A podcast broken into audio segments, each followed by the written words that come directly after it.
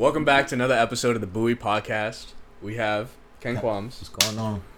Jesse Bowie Fitness, and Special guest for the day. special guest Patrick Justin Fox. Thank you so much for being here. Nice to meet you, my man. How are you doing today? really good. I'm excited to be here. So. Good, good, good, good. We're glad. You know, Absolutely. definitely excited to have you. You know, um, so I guess going forward, Jesse kept talking on and on about this friend of his that he had. Um, definitely excited to bring you on, but I mean, a, a bit of your background. He was saying that you kind of worked all over the place. You know, as, as far as like in the entertainment world. You know, and even what you're doing currently. So I was definitely very excited to kind of meet you. You know what I'm saying, and kind of hear your perspective on life and what you've got going on so far. So Cool. yeah, it's good to have you here with us today, man. So For just sure. a little background. Me and Patrick, Patrick and I worked together at a restaurant. Um, we how long did we work together for? Like a couple years, At right? least. Because I was there for almost four years. Well then, yeah. But I um. You were you you weren't there at the For- beginning. okay. For me. Yes. So then it would have been like at least two years. Yeah, at least two years. And you were my manager the entire time. Yeah, and you never listened to me. I never listened to you. I never listened to anybody. Come on, you should know this by now. All you guys should know this. Oh man! All right, so um, I guess we'll start off by saying like you tell us a bit about yourself, um, your background, and then kind of how it got to this point. Uh, okay, so I'm Patrick Joslin. I um, I grew up in Auburn, Massachusetts. I live in Worcester, and oh, my pin fell off. I had my I love Worcester Oh, pin no. for that's from the 508. Five oh eight. but I love me some Worcester. Mhm. Um, and I, well, well, we'll get to there, but I just I love all the great things that's happening in Worcester right now. So, Hmm. um, but I yes, I worked at a restaurant for um, over a decade in Worcester, and I. What I loved most about it, what I miss most about it, is all the people I got to meet, Hmm. and um, there's just a quite a cast of characters in the city of Worcester, and um, it's very again it's very exciting what's going on. You can tell I love Worcester, um, but I am 35 years old, and uh, almost 10, almost 10 years ago I was on a TV show called RuPaul's Drag Race, and I got to go to Los Angeles and film that, and um, and then I got to kind of tour the world after that, and I had lots of amazing opportunities. And it was always very important for me to bring it back home to Worcester. Of course. So I, um, you know, I still have incredible opportunities given my platform from that. Um, but I also have been very blessed that there's lots of things that we've got going on here in Worcester and things um, local in New England. Mm-hmm. And uh, my drag persona is Joslyn Fox, season six RuPaul's Drag Race. um, and I also I DJ, DJ Patrick Allen. I love music, so that's always fun. And you know, given COVID, there was a huge break in those kind of opportunities, obviously. Mm-hmm. And um, just recently, kind of were able to pick it up again. Unfortunately, now kind of back to where we Back to were. the mask mandate and all Yeah. that. It's so Yes. tough. I can only So- imagine. But it is um, it's been neat to kind of have room uh, to explore other things that I want to do with my career and with my um, hobbies and and life in general, family and friends and all that. I think that's what's really cool about the COVID. Uh, it's I mean it's not cool, but if we want to find the silver lining and the positive aspect of it is that. Um, it's been kind of a chance to reset and reflect on Oh, what's important and whatnot Everything, yeah. and um and I mean that's all that's all we can do. I mean that's what I always say. It's all we can do is just like be positive about it. Like what what's the good we can get out of this? Hmm. So All right, so um, from that, I noticed you said you wanted to kind of, with everything that you said you experienced, you wanted to be able to bring it back to Worcester. yeah, Um, so I mean, why is that? Why would you say that is? Um, I think the assumption was, um, and I mean I know I, it was what I received a lot when I came home from the show was you know why why didn't you move to New York? Why didn't you move to L.A.? What are you still doing in Worcester? And I would say give me five years and we're gonna see a new Worcester. And then sure enough, five years later, all this stuff's coming this way, and I want to be a part of it. And um, you know, I, I am so I've been so lucky that I get to travel the world. I get to hop in an airplane and go from one city to another. I've been, you know, in other countries meeting fans and performing, and um, that's all amazing, incredible. I'm so blessed, but it's always been very important for me to um, stick to my roots and come back home, and um, you know, my experiences I can and bring back, and whether it's influencing some sort of event or a commun- community that's going on, or um, just to I, I just always like to be the beacon of celebrating Worcester. I call myself Mr. Worcester, and I joke. I'm actually on record at the Worcester Historical Museum as uh, referring to Worcester as my boyfriend, Oh really? and I'm actually on record um, referencing an episode of Sex in the City where Carrie Bradshaw dates the city of Manhattan, and um, a sailor is visiting in town, and he says, "I don't get it. It's such a dirty city. It's smelly. It's loud." And in her voiceover, she says, "I don't know what he's talking about because ain't nobody gonna talk shit about my boyfriend." the city's a very jealous boyfriend. no, it is. Doesn't want to share you with nobody, huh? Nah. So, what are some events that you've been uh, hosting around Worcester? Like, Well, um, we um, actually my my most exciting one was uh, Wormtown Brewery Mm, on yep. Shrewsbury Street. They um, were coming up with a new. They have their new hard seltzer, and I'm such a hard seltzer fan, um, and I love anything local. So last summer. Um, might have even been the summer before. It's all a blur with yeah, COVID, no, you know? honestly, but it was with Polar when uh, they came out with Arctic Summer, which is now known as Arctic Chill. Um, oh yeah, yeah, yeah, I know what you're talking about. I know what you're talking about. and it was so like really really good. And you know, I was a White Claw guy, a Truly guy, Yeah. um, and I loved that something local was out, and it was really good. And I just simply posted a picture of me drinking it, you know, on um, Instagram, and Polar reached out, and um, you know, of course, that means the world to me because I love anything Worcester.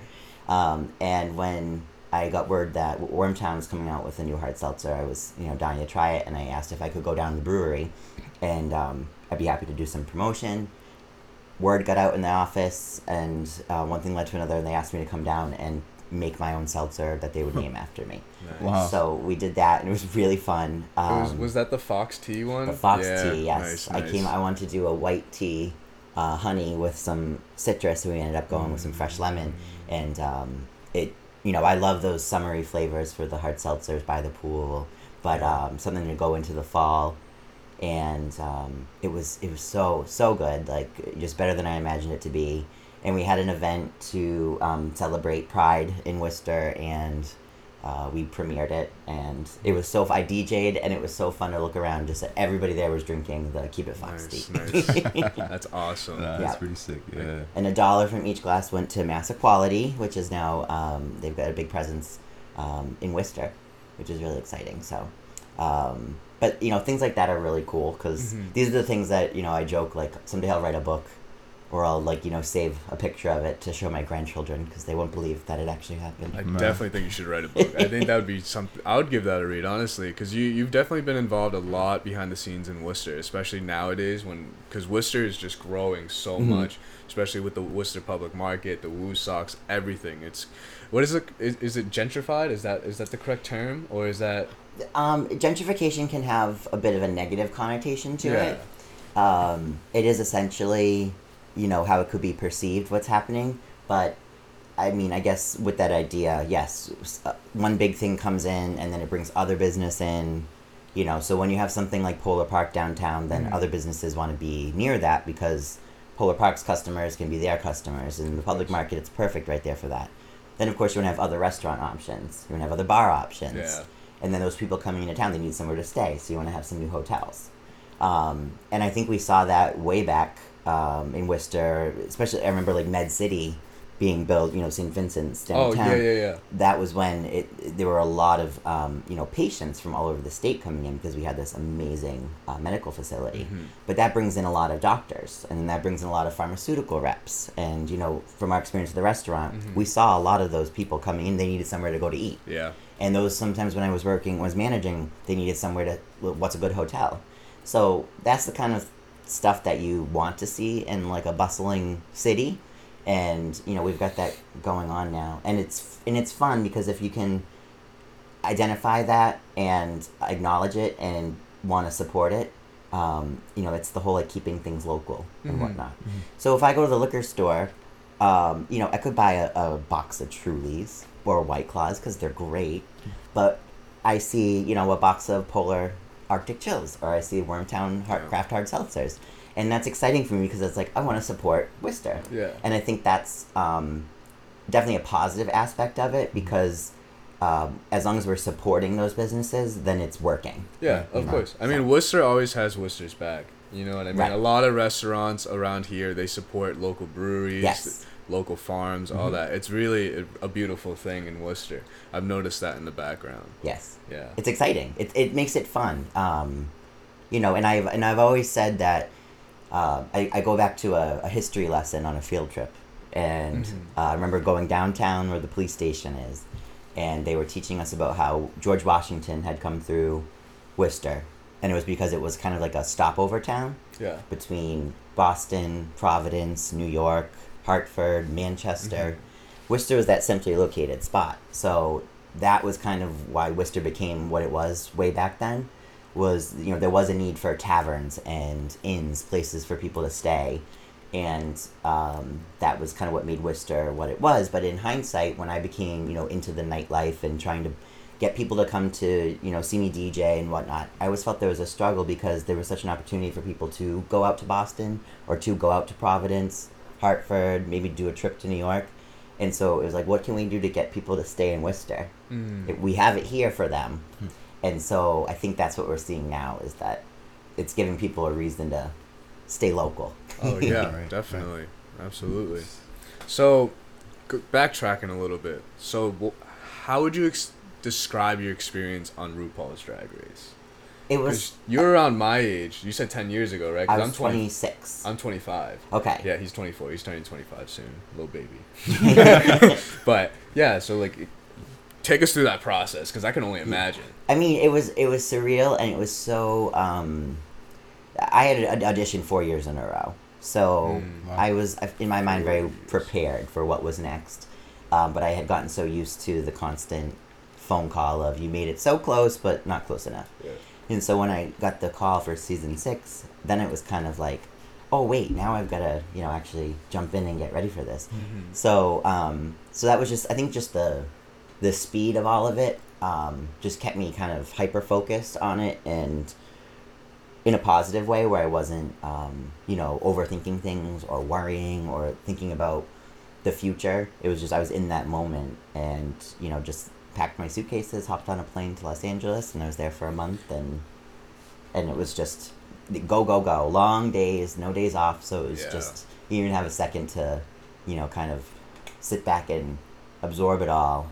So the coming home from it was you know there was definitely a decompression and Oh yeah, I Absolutely. could reflecting on all of it and just like how cool it was. It was such a um it was such an experience on so many different levels. It was super emotional um, there are definitely moments of you know internalizing and growing Mhm. um, I was definitely a, a far different person when I left than uh, I was when I got there. I always think of it as you know because it was four weeks I was there, and I compare that number four to the four years you're in high school. Yeah. And I was just thinking of it last night, and I was picturing you know, freshman me in high school, and then me graduating as a senior, and just how different I was, and um, I try to apply that to like my adult life where we think like you know there are these things that we want to do to grow or to Mhm. adapt or you know we have our, our goals set ahead of us. And i just always think of like four years just seems like such a long time. But if we can apply it to say for example the four years of high school think like oh, all that i can do to better myself in four years. And i think that's like that's what keeps me excited. But it was like i had that four years cramped into four weeks Yeah. Oh, because it was just like it was a lot. And I always used to say that the challenges were like seminars. We got to like film a music video. I got to record a rap. Um, we did a, a Broadway musical. Um, it was like we got to do all these crazy cool things that you know, you, not everyone gets to typically do in their lifetime. in four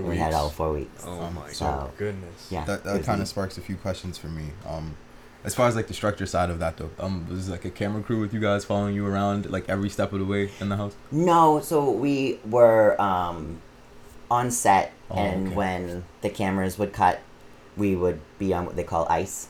It's kind of a industry term, Mhm. which just means that there's no talking, um, there's no communication, like no making faces at each other. Put off some sort of like an idea because they want everything on camera, every Mm, interaction. Okay. Um, and even like when we were in the, the van to the hotel or we were in the hotel, there was no communication. It was all on camera. So every experience we had, we got to share with the viewers. Okay. Um, and, but yeah, I mean, and, and it's funny because there, I remember that moment when I consciously was like, oh, there's cameras everywhere. Because you, you forget. You get like kind of you're into the, that moment. And you just forget that you're surrounded by cameras and, um, you know, they're catching every little moment. Which is, that's the magic of it. so. All right. And it was so kind of nerve wracking too, as well. Yeah, absolutely. Everywhere, I there's would. eyes on you. I'd be scared Yeah, but I mean, like you definitely prepped yourself well because you said you were auditioning for four years before you got on. Right. Okay. Huh. Wow. So I knew what I was getting myself into. right? Yeah. Yeah. yeah. Which which rejection hurt the most? Um, the first one. Yeah, I can Yeah. imagine. Yeah. But it was, you know, I definitely, um, I had that moment of defeat and then the moment of, well, hey, you know what? I went through the process and um, I grew up as a dancer and they would train us in um, auditioning, Mhm. um, the process of it, what to expect, what to do, what not to do. And I, my favorite lesson from it was even if it's a job you don't want, just go do the audition so then you that's one more audition Mhm. um, that you have like in your pocket Experience. to it just to know it so then when the right one comes that you really want you're so well versed in the process of the audition Mm. So it was almost like those three years i auditioned it was like a real good just kind of training day um, so that i'd be ready for the right season for me so Wow. I feel like that's very big though, because That's huge. I feel like now in this, the instant gratification, mm-hmm. just like life, basically, you know, everything happens so fast. Where it's like as Right. soon as you, you hear no or I, I hear no, it's very disappointing. Mhm. You know what I'm saying? It's very easy like lose focus essentially. But to hear that you're able to like hear like essentially be rejected and then keep going, you know what I mean? That's that's it, big, yeah. man. That's well, very I, big. and I think of it as like anything else. If you have a, like a, a failed relationship, Mhm. another failed one, it's important to look back and see, okay, where did I go wrong? It's almost like um like a football game. Yeah. Like when they go back and they have the Watch yellow film. Yeah, yeah. and they rewatch it, and so that you don't keep making the same mistakes. And after the third time getting the no, I looked back at my three audition tapes and I thought, what's the common denominator that's not working for me? And I realized that I was so hyper focused on scripting it and having it so regimented and following what they wanted and giving them what they wanted. And then I realized that all they really wanted was for me to just be myself. So that fourth time I auditioned, I just locked myself in a room with my iPad and I just was me. Good, bad, and ugly. And that was what I submitted. And I've always said, like, I think that's what they wanted was for me to just be myself. And that's essentially what we want to see when we watch uh, television personality. Mhm. We want to see their authentic self, and um, Hmm. that's always been my takeaway from it, and a lesson I can pass on. That um, especially audition wise, but even you know whether it's a job interview or a first date, the only thing you can do and the easiest thing you can do is just be yourself. There's no effort in that. man. That's I mean, beautiful. it's, it That's sounds beautiful. good. No, no, but like it sounds very like it sounds good and it sounds easy. You know what I mean? But it's like cutter, yeah, but you it's know. just- But it's like, come on, man. Being around a new, like say, a new experience. You know what I'm saying? Or looking forward to something new. It kind of just forces you to try to do everything to essentially become that thing that you feel like you need to be in order to get that new thing. If that Right. makes sense, you know? But then, but then I say, all right. So say it's a job, Mhm. and they and you have to portray yourself as something you're not. Mhm. Well, then you get that job, and then you have to keep pretending to be that thing, and that's then you're not gonna be happy, and you're gonna resent the job. Same thing with like a, a relationship. You go on a first date and you pretend to be X Y Z, and then they slowly realize you're not that, and then the relationship starts to fall apart.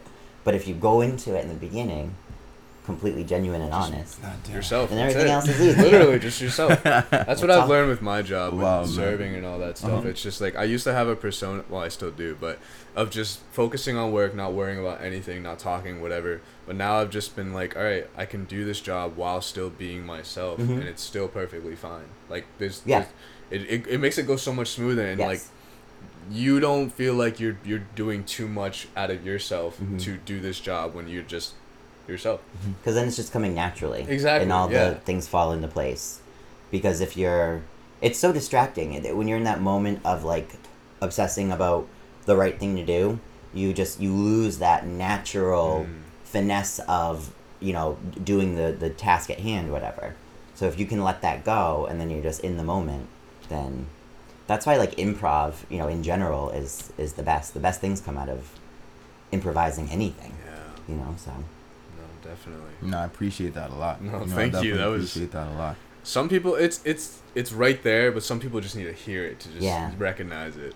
And I hope you guys all recognize it, honestly, because we're sitting in all right. yeah, man. Like, no, no. Honestly, though, because it seems again very like it's it's almost like duh. You know what I'm saying? Yeah, it's like, come on. I, I just don't. stupid as you hell, know bro. Be yourself. But I just like I realized like, all right, it's important though, like just moving forward, right, in life in general. You know, with anything, Yeah. like just being whole and being genuine definitely does go a lot further. I'd say than like trying to cap or like lying about things. You know what I mean? Mhm. So yeah, I, I definitely appreciate that a lot, honestly. Cause And in that too, I've also been talking a lot lately about um, a self fulfilling prophecy, and this was what we used to talk about waiting tables. Was if you see a table and you go ahead thinking, all right, they're not gonna want to hear my spiel. They're not gonna want to hear me talk about this new dish that I just can't get enough of. They're not gonna to hear the specials. They're not gonna um, laugh at my jokes, and they're probably gonna leave a bad tip. Well, that's a self fulfilling prophecy. That's gonna happen. because now you've put that energy out there, and then that's where you're gonna get back. So that was always like a lesson of you never judged a book by its cover because you could have the not. worst table ever, and they might leave you the best tip, and then leave an amazing review on Yelp, and then you might have like the best table ever, and then it's this horrible experience, but it's because how you go into it. So if you put that energy out there, that's what you're gonna get back. So if you think like, oh, I'm gonna mess up this job interview, well then you're already in Thousand the bad spot. No. Thousand percent. The worst, and what's the worst case scenario when you just say like, "I'm gonna nail it, I got this," and then they don't call you back. That's okay, it. wasn't meant to be. And then, I, and this is my other one. I'll stop. no, No, keep going. yeah, You're here for do a reason, thing. You know the old saying like, um, "When God closes a door, He opens a window." Mhm. Um, so kind of along that, you know, if you do like, for example, so say um, I'm auditioning for Drag Race, and um, I don't get, I, n- I never got season six. Um, and then I got a phone call the next month, and like some movie wants to cast me in something. Say I did get cast on season six, and then the movie calls, and it's like, well, now I can't do it Hmm. because. So you might think it's like the dream job or like the it relationship, but if something better comes along, Yeah. you know, and then you're not available for that opportunity. So every no, every door is just allowing you to be re- available for the next thing because it's going to be the better thing. All right, so now we're just gonna talk about life since you just said Yeah. that. No, but like, all right, because at 24, right? Yeah. Moving forward, or just at this middle age, 20s, whatever. It's like I'm very anxious about like what the future could Mhm. look like. You know what I'm saying? Or like if I don't do the right things, you know what I'm saying? Like maybe it could mess everything up for the future. Mhm. So it's like, what is your kind of take on? Is there something that you would tell yourself, your younger self? You know what I'm saying at that point that you didn't know at that time from this like this point in time in life. Um, my That's- mind goes right to um, that I, you know, the I wish I knew then what I know now. Mhm. I I always feel like if I knew now what I knew then, I would have given up. I would have I would have had a, a more negative outlook on things. It was like I was so young and naive that I was able to just put myself out there. The ambition. It, yeah. Right. But, you know, anxieties come deeper as you get older. And I think I would have scared myself into doing the whole, like protecting myself from getting hurt and stuff. But you have to go through that to get further. Hmm. Um, so I, I think it's important when, you know, say 24, that you just are able to um, welcome any of those opportunities. And the anxiety is good. The anxiety, I've, I've always said, you know, I used to say it to my dancers when we'd be backstage. And the, the moment that you're about to go on stage and you don't feel nervous and you don't feel anxious, hang up your shoes because Thousand percent. y- that, that is what drives you to do what you do so well. Um, and so that nervousness and that self doubt is good as long as you channel it the right way. Okay. It's So, just but it's good- It's just change. It's good though to do the um, the self. Um, I see it a lot on Instagram. It's the I can't think of what it's called now, but the look in the mirror Mhm. and erase the self doubt and say, no, you've got this, and it's fine to do that. Be your own cheerleader. Um, and then when you get the no, it doesn't turn out the way you wanted it to. The worst thing to do is just let it um, make you not want to try again. yeah. You just it should fuel your fire more for the next um, shot. So. Okay. And you miss 100% of the shots you, don't, take. Okay, so another question in regards to that. Like, all right. So say there's something that you want to get out the way, right? Mhm. Just a project or whatever the case Mhm. may be. How do you go about preparing yourself for whatever the case may be? So say like it's an event that you got to do. Yes. What's the process that um mentally you kind of go through and tell yourself like, you know, if you if you can elaborate on that a bit. I know for me personally, it's um, you know, I, there's a lot of preparation. Whether it's um, first, I'm getting the promotions done, so I'm online doing all that stuff, um, and then I'm you know picking out music, or I'm picking out a costume, or I'm building up contracts to send out, and all that kind of stuff. Um, but I find the more of that I get done in the beginning, then I have this like big open window before the actual event, and I'm the kind of person who it's I just want to keep on, Yeah. you know, poking away at Playing- things that yeah, can be, do, yeah. be done for it. Uh-huh. Um, and then I get to a point when the event's over that I'm like, ah, that's it. because you do put so much into it. Mhm. Um, but that's when it's over and you can say like, nailed it. Whereas um, if you end up in a spot where it's like, why didn't I see this coming? You know, I like to prepare for the worst case scenario, Of course. but I try to not let that um, be my anxiety that drives me day of, Mhm. because then I'm thinking like, well, what if my music skips or what if I fall off the stage? What if that Yeah. stuff happens and there's only so much you can do to prevent it? If there's nothing you can do to fix it or um, you know prevent it in advance, then there's no point in worrying about it, and that worry is a waste of energy. You just The have to bounce back quick. That's it. Yes, the anxiety is good, and um, I, Kathy Hilton, she is nuts, and I love her. She's Paris Hilton's mother. Oh. She's gotcha. now um, on The Real Housewives of Beverly Hills, and she is a star in her own right. But I remember back when I was 18 and I was dancing, and I re- read an article she did in Cosmo magazine, and she said her best piece of advice is. Um, there's no sense in worrying about money on the weekends because you can't do anything about it until Monday anyway. So I apply that to everything. If I am getting all worried and having an anxiety attack about something, I have to sit back and think, is there anything I can do about it right now in this moment? No. So worrying about it until say Tuesday when I have that meeting, there's nothing I can do about it. So I'm just going to make sure I'm ready for that meeting, and I am, but I'm not going to waste the energy in the meantime of just senseless worrying. Appreciate that a lot, That's man. that's amazing. For real. Yeah, Yeah. that's very big. You know, and again, it's like up until you hear it, you know what I'm saying? Like the thoughts kind of create It's- themselves. exactly. You know, but up until you hear it said, you know, it's not as it's simple stuff Hmm. um, but i think the simplicity of it is what makes us as humans want to think oh easier said than done Hmm. but really when you just kind of apply it it all just kind of falls into place and you Mm. get a snowball effect going because that's a good positive thing and then well then this makes sense to me and i can do that Mhm. and um, and then you see you reap the benefits of it and then you want to keep doing it you know it's like cleaning your house you, you get one done and you're like okay i'm good and you're like oh but now i can do that and you get that motivation Yeah. and it just you Mhm. keep I going know with exactly it, what you're so. talking about. Okay. Um, as far as now, like your day to day, is there a way that you structure your daily, um, y- like your schedule for the day? Yes, I actually um, just recently, and, and again, it sounds so stupid, but it's really made such a difference for me. I have a pad of paper, and um, any sort of to do list. I'm very like Mm. I, I keep everything up here, but I've learned that just the way my brain works with my anxiety and my ADHD that I have it all here, but it's really hard for me to pick one of them without having all the other ones still being like we're here. So I find if I take all those and I write them down, once I hunker down to get those done, it's just more tangible for me to see that list. Yeah. And then what I do is I have another list and it's the days of the week. And I take Mhm. those to do things and I assign them to each day. And the end of the day, I look back at what my, you know, three or four things were to do and I cross off what I got done. And the other two that I didn't get done, they just go to another day. And the last thing I do is beat myself up about not getting them done because at at least I got the other two done You got something done. Right. Like yeah. and it can move to another day. Then there's you know things that's oh deadline I have to have this done by Wednesday. I might put that on Monday, Tuesday, and Wednesday until I'm able to cross it off. Because otherwise it's all floating up here and it gets Mm. overwhelming, and then you can l- let yourself get to a point where it's like, well, where do I begin? Yeah. And that's frustrating. You see, so. with this That was point- me no, no, last but hold on, week, hold on. yeah. This is this. I, I feel like with us, it's not the where do we begin because we we can do that. Yeah. It's about like not knowing things are messed up until it all comes crashing. You know what I'm saying? Like yeah. the way in the middle title of just boom. Right. You know that. So again, we definitely really appreciate any insight that you'll give us about just life in general. well, I always say, um, when opportunity comes knocking, don't answer the door naked. Huh. Um, Bro.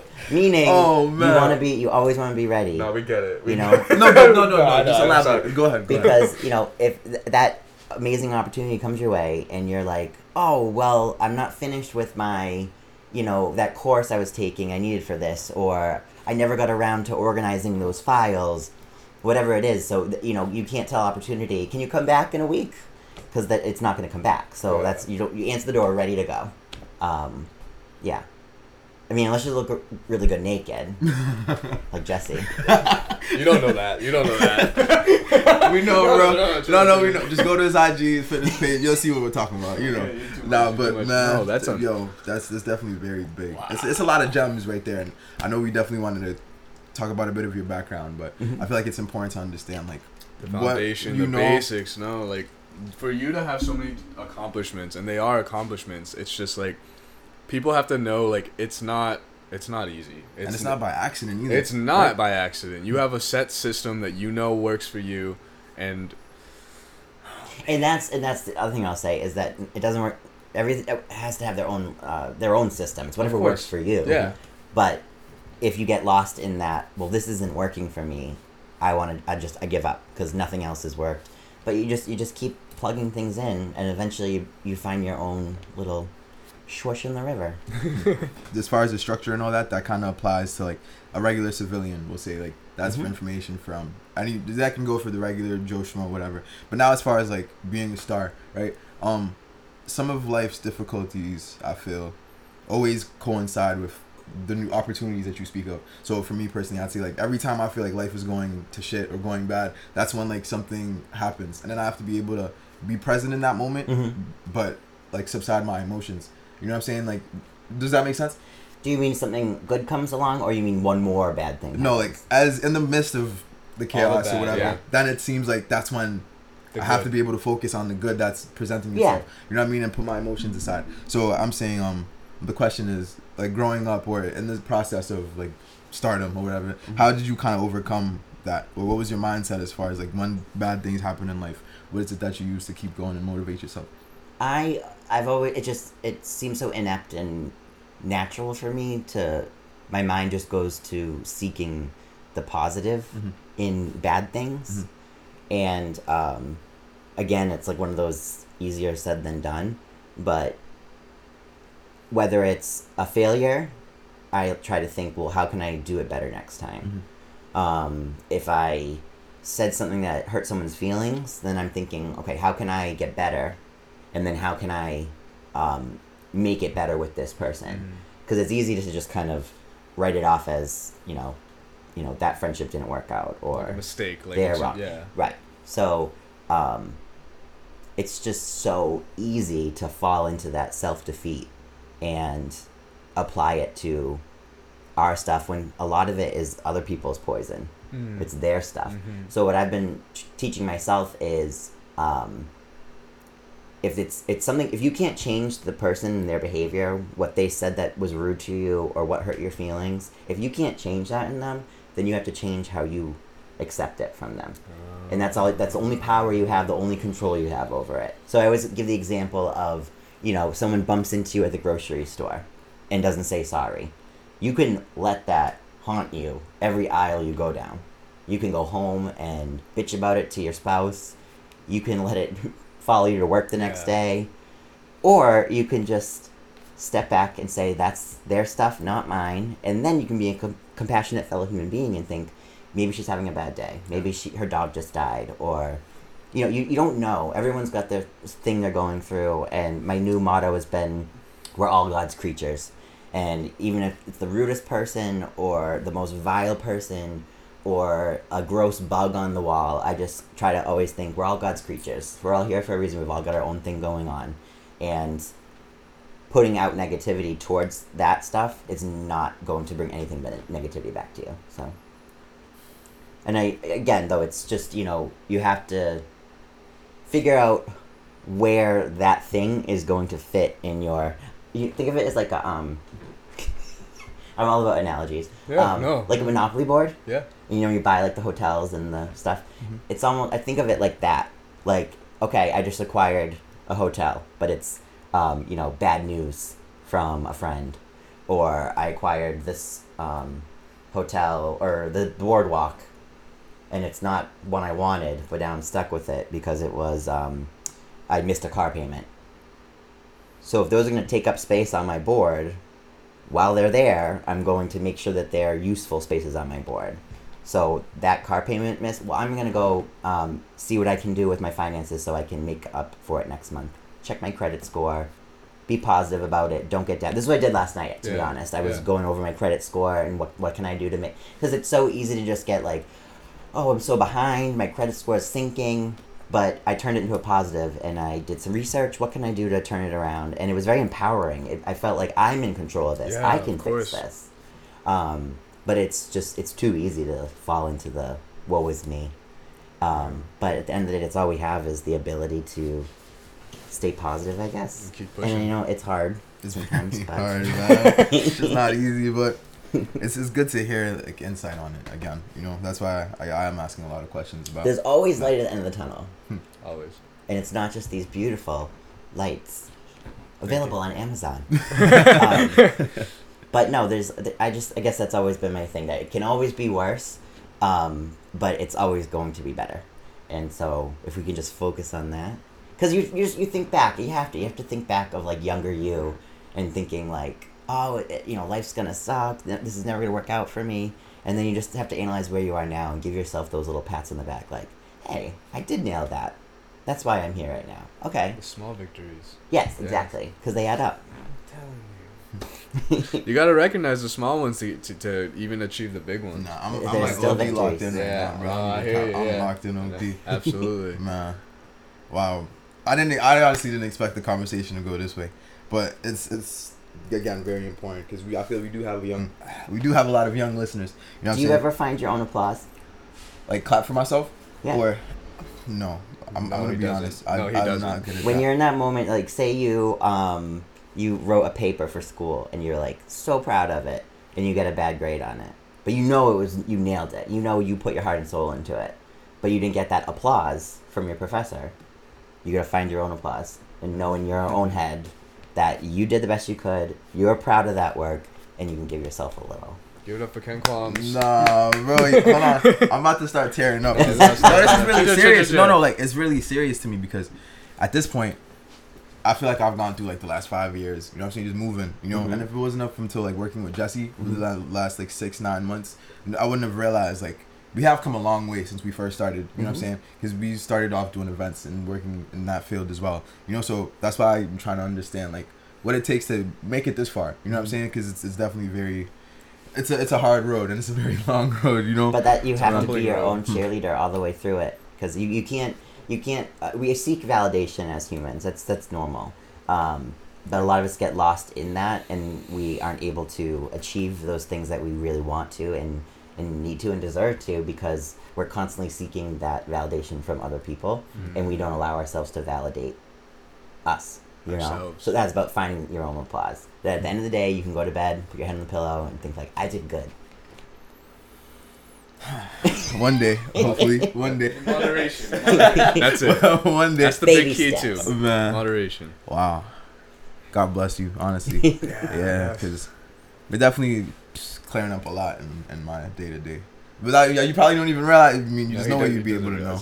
But yeah, you're clearing up a lot for me. I'd say, because wow. No, we thank you. No, honestly. Oh, wow, thank man. you. i'm the gay white oprah oh man. All right, so I guess we can kind of go there with it then. Um, so growing up, growing up, were there I say any like adversities with that? Um, kind of with people, maybe you know how they treated you in regards to being gay. You know.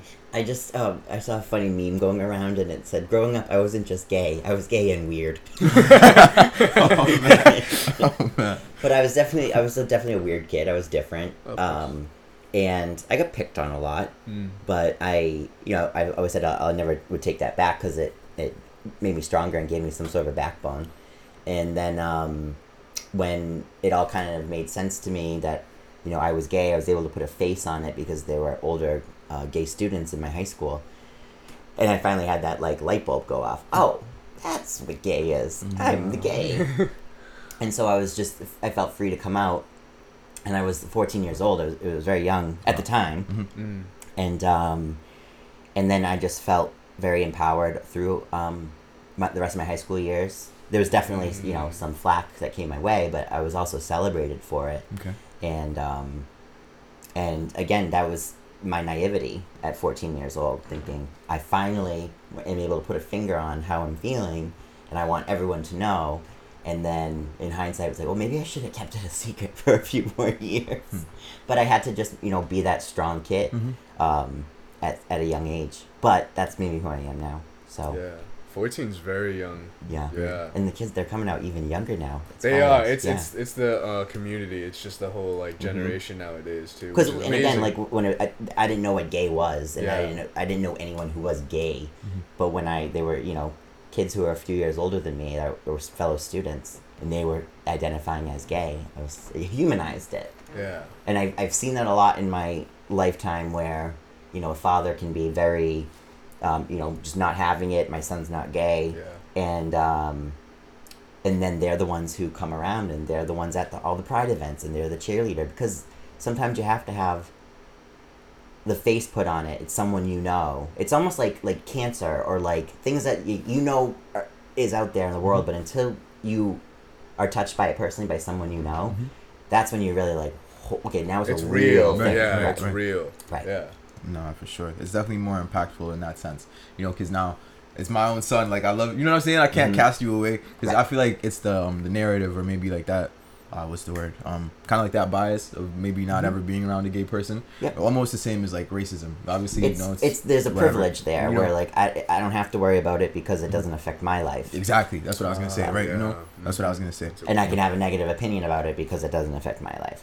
But when it, you have to, Mhm. well, that's when you have to like be a smart, um, you know, human being, Right. a fellow citizen Hmm. of society, and um, treat people with respect. So. No, man. Just some decency, honestly. Speaking on some of the things that you're doing currently now, Mhm. um, if you don't mind, kind of walking us through maybe some of your day to day, um, or maybe future events that are coming up, whatever you'd like to speak on. Um, Yeah, like I said that. earlier, it it came back all at once. It was you know a good year of no gigs, and um, I don't know why I thought it was gonna be like a gradual, but it was you know a year of everybody bursting at the seams to go out and uh, be entertained. So it was a really fun uh, end of summer for a while, lots of gigs, and I got to travel again. Mm. Um, and then now we're kind of back to slowing down. But even you know, it is. It yesterday I saw a lot of events that I had R- RSVP to, and um, following up my calendar and seeing a lot of them, you know, in big capital letters, canceled due to COVID. Man. So it's disheartening. Um, but we did have quite a few events within the past few weeks that ended up being canceled. Gigs that I was going to DJ at or perform at. Um, and you know, it's just it's part of the times we're in now, and I try to just allow that time to myself to, you know, further hone my craft Yeah. um, whether it's not just the DJ or drag, but just anything in general. Um, I do try to do a lot of uh, research on things, and um, my new guilty. Well, I've been doing it like a nerd for the past years. Uh, I like to read the news. Mm, okay. Like the And I'm not- newspaper. like I'm not at the straight newspaper point up- yet. Oh, okay, I was about to say. Um, but no, that's I like the news app on my phone. Uh, and I and I recommend it. And it's um, and even now, if you have an iPhone, I noticed that on if you hit the news, especially on I think Sunday nights they do it. It's the what you missed this weekend that you need to go into the office with on Monday. Something to so that like a re- effect. like a recap in a sense. Right, so that when you go mm-hmm. sit by, you're by the water cooler, like they say, Yeah. um, on Monday in the office, and everyone's talking about X, Y, Z that you uh-huh. are, and it's it is again, it's a privilege thing where if it's not affecting me, then I don't need to know about it, mm-hmm. and I just that's why I feel like I want to know what's going on in the world because it's like unless we all aren't on the same page, then things aren't going to progress in the right direction. Things won't be done. Yeah, Right. I get you. And so it's it's you can't do the whole well that doesn't affect my life, so I can ignore it because the second it happens to you, you want the whole world to be aware of it. Um, you know, I think of you know someone the girl goes missing. Okay, whatever, and then you're the father of you know the girl who goes missing, and you want the whole world to stop yeah. And pay attention and make change, and we got to change these laws. So I think it's important to like put yourself in other people's shoes in those situations, and just so you're mo- more well versed as a human being in society. Yeah. Um, Don't answer the door naked. don't answer the door naked. Don't You'll get arrested. Jeez. That's funny as shit. but I do like that's my little guilty pleasure, and um, and I have um, it's so nerdy. Well, that's re- okay. This is really nerdy. Um, one of my guilty pleasures is I like to read restaurant menus. Really? Yeah. And I don't know if it's a COVID thing or, but like I'll just How think come? of a. I just like to see what what's on the menu. I like to see um, Like changes or just like kind of like just like I'll think of a restaurant, and be like, oh, I'm curious what their menu looks like these days, and then I like to look, and then I like to analyze the fonts, really. gr- grammatical errors. No, no, you definitely do. You don't say no. but I'm also I'm gluten free, so I do like to see Yeah. you know because there can be a gluten free menu and they've got two options, and I see ones and the entire thing's gluten free, and um, I like belong to a page on Facebook that everyone shares their new finds of a place that has gluten free on the menu, and nice. um, but just I guess that sense of community I gather from that and from the other things that I do is what's been important for me during Mhm. COVID. Um, that's like my socialization, I guess, and we can at least have that via internet social networking. Um, and then my other thing is, and it's the ADHD. I know it, but I cannot watch a movie without thinking about you know what was that actor in that I saw, and then I have to Oh, Google yeah, it yeah, on yeah. IMDb. Yeah, I do the that same as well, thing. yeah. Yeah. Yeah, but it, but I love it because that sticks in my brain, and then like it comes up in conversation, and it's fun to talk about those things. And then if you ever see me at a bar and we're playing trivia, you want to be on my team because you know every- all that. Yeah, nah, right? Man. I think it makes it interesting to watch the movie too, because then you can Mhm. see like the actor act differently. Right. Like, it's completely different like Right. character. I think that's that's what I've noticed, especially with like recording this podcast and stuff. Mhm. I'm watching movies differently. I'm watching shows differently. It's it's really a beautiful thing just to be in the know. in, Like I, I mean, I'm not well diverse behind the camera, but I Mhm. know I, I know a little bit. So it's just seeing seeing the some of the scenes that they do. Oh my god! Like it's just I can only imagine what it took. Like what type of technology it took to just even get that. it's the whole technical aspect of it, Yeah. and I've always said it's a blessing and a curse because I'm not Mhm. gonna, I can't just watch a movie and enjoy it, the magic of it, because I'm already thinking about how did they shoot that scene. You know, all that kind of aspect of it. And I do the same thing if I see a production on stage. Mhm. Um, anytime I'm at the Hanover Theater, I want to have a seat down in the front, not so I can, but because I want to see what's going on backstage. you know, I love all that kind of stuff. Um, and I've learned that, you know, I say blessing and a curse, but it's just that's how I, that's my perspective of, Yeah. you know, art in that form. I hear Um, you. My attention to detail is a blessing and a curse. Yeah. Literally, Right. like it's just you want to know everything that's going on in the background, and then Mhm. it's just you forget that they created this Yeah, thing so- happening right so in you front of you. Yeah, that. exactly. um, would you say that maybe producing, um, like as far as reality TV, is something Mhm. you'd want to get into in the future? Um, or? I any job I've ever had, uh, as much of a performer as I am, I've always realized that I like the, um, the background stuff too. Um, when I worked retail, I worked at the mall, and there was I used to call it the the back room was the operational. That was the Mm. stocking, the scheduling, the conference calls, and then on on the floor, I would say it was on stage. And that was when we worked at the restaurant together. That was what we called it. That you were on stage. Literally. Um, and I think a lot of performers, as far as actors or dancers, um, you know, that is what they know is the performance aspect of it. And I, I love that I find a passion in in both ends of it. That I, I like the um, I like sitting in front of my computer and sending out invites on Facebook. I like um, writing out a contract for a gig, and then just as much as I love actually performing at the gig.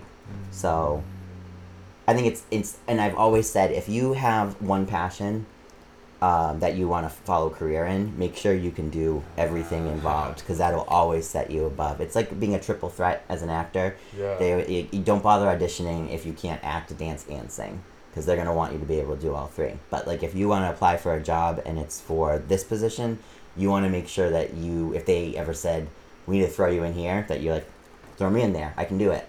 That you you can do all the aspects of I hear that. I mean, Bro. that's kind of what I've I've learned too. Because I'm a part time manager now Mhm. at, at my restaurant, so I'm learning that like I can apply what I I know as a server, Mhm. but also there's a lot more I can learn as a manager as well. Right. So just being able to like they could just throw me anywhere and I Right. can do whatever. That's that's the beauty. I never really and that's what applied makes, that. that's yeah. an MVP. Yeah. you know? Yeah. Think of it like football. Like if, if you are someone who can be a quarterback, you can be um, a goalie, um, you can be a point shooter, right? Yeah. Yeah. Yeah. okay. Perfect. Um, no, I don't watch sports, so yeah. All of those are wrong. but, I, but I love that in um, working in a restaurant. Like I loved getting familiar with the the way the kitchen uh, operated Mm. and the way the um, the chef had to you know measure out ingredients and then go into inventory and then the ordering and all that. And I think when you do have a passion for everything involved, it makes your job just that much more fun and Yeah. um, and you can really feel like you, you're sinking your teeth into it and you have a good handle over it and then you're super confident. No, you're definitely gonna make it though, man. I feel like, you know, because you're a very genuine guy. You know what I mean? Like I, I just met you like this Yeah. very day. Jesse's known you for some time now, but I know for a fact whatever you do, like you're gonna be okay in life, man. yeah, honestly, because it's this very like, you don't hear that. You know what I mean? I I don't hear that too often from anybody. You know what I mean? So I feel like yeah, for sure, you'll definitely be just fine, man. I know with COVID and everything like that, it seems maybe things are a bit wonky, but there's definitely room for you. There's definitely a lot of room for you. Yeah, man. But I'll say with that, thank you very much. No thank you. doubt, no doubt. But um, but I'll say with COVID again, like that, I've just tried to turn it into a positive. So I hope everybody's figured out a way to do that. That this is just a bump in the road, and now is the time we can utilize to reanalyze and reset ourselves. And Go back to the basics. so then when when COVID's over and back to normal life knocks at the door, we're not naked. right. Yeah, we are not naked. We're not getting arrested today. Absolutely not. nah, man. But yeah, Wow. definitely appreciate you coming on. With us Yeah, today. no, thank you so Yeah. much, Patrick. Thank give, you. So much fun. give a round of applause, Patrick. Thank you so much. Joslyn Alright, Fox, everybody. All right, so Thank you. Where where can we find you on um, social media? If Um, I'm on Instagram, Joslyn Fox, J O S L Y N F O X. I'm on Twitter. You can check me out, joslynfox.com. Oh, you have a Um, website? Yeah. Oh, don't worry. I'll put the website in the All description. right, everything. yeah. Um, and yeah, so uh, this was so much fun. I Yeah. love just you know chatting. Um, my best friend and I do have plans to start our own podcast. okay, It's be really fun. Oh, Um, And we were going to call. We had a name for it, but we joke now that um, just with all the things that happen, crazy stuff that Yeah. you couldn't believe in my life, that um, it would be called "Can't Make This Shit Up."